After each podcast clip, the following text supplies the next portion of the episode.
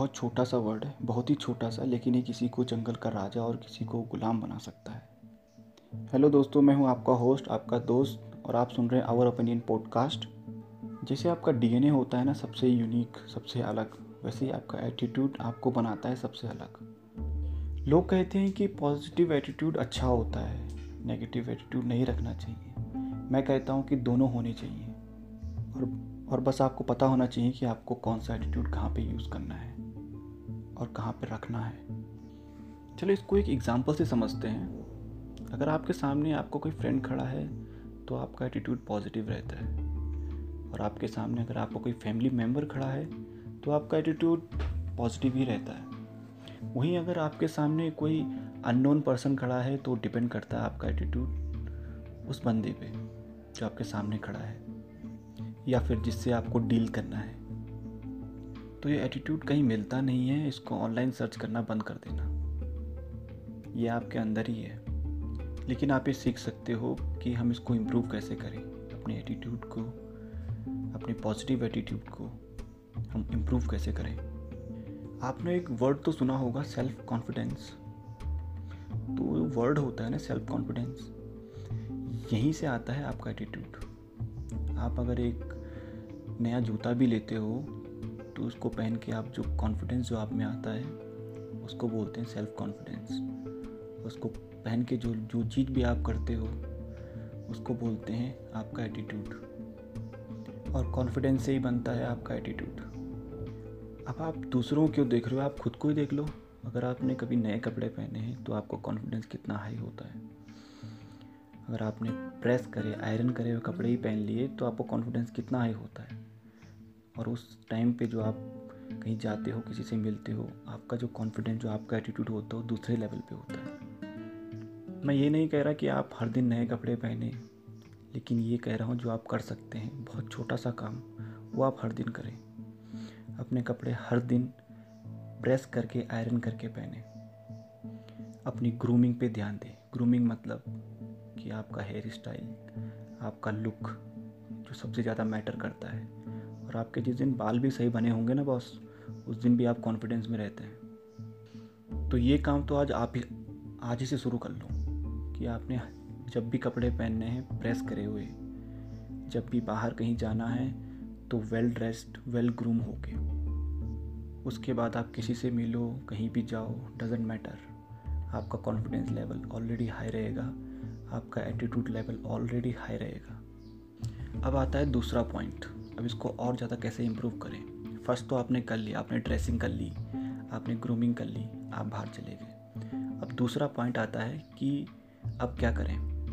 दूसरा पॉइंट है कि आप ठीक है ठीक है बोलना छोड़ दें। चलता है, ठीक है प्लान बी की तरफ़ जाना छोड़ दें।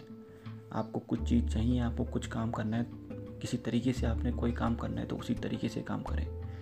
ऐसा नहीं, ऐसा हो सकता है, छोड़ दें। First means first plan A means plan A मुझे ये वॉच चाहिए तो मुझे यही वॉच चाहिए। मुझे ये बाइक चाहिए तो मुझे यही बाइक चाहिए। ऐसा नहीं है कि मुझे ये बाइक नहीं, दूसरी बाइक चाहिए। ऑल्टरनेटिव ऑल्टरनेटिव ढूंढना बंद कर दो। ये दिखाता है कि आप इजीली बेंड हो सकते हैं। आप इजीली झुक सकते हैं। प्लान भी तो जैसे आप अपनी डिक्शनरी से निकाल दो। मुझे चाहिए तो यही चाहिए, करना है तो यही करना है। प्लान बी मुझे चाहिए ही नहीं। दुनिया कहेगी आपको जिद्दी जिद्दी बनो भाई। अगर आपको स्टैंड करना है अलग से तो जिद्दी बनो। जो एटीट्यूड वाले होते हैं ना, वो बहुत ज़्यादा जिद्दी होते हैं। और मैंने कहीं सुना था, बहुत पहले सुना था, और उसने बहुत सही कहा कि दुनिया झुकती है, झुकाने वाला चाहिए। तो अगर आप झुकाने वाले हो तो सामने वाला झुकेगा। दुनिया झुकेगी। और बॉस कभी भी ना, अपनी लाइफ में कभी भी अपना जो ओपिनियन है, उसको देने से कभी मत डरें। कभी नहीं डरना किसी को देख के कि अपना ओपिनियन जैसा आपको लगता है, सही हो या गलत हो, आपके हिसाब से जो लगता है वो बोलो। हमेशा बोलो, ये मत सोचो कि मैं गलत हो सकता हूँ। अगर गलत भी हुए तो कुछ सीख जाओगे, अगर सही हुए तो फिर क्या बात है यार।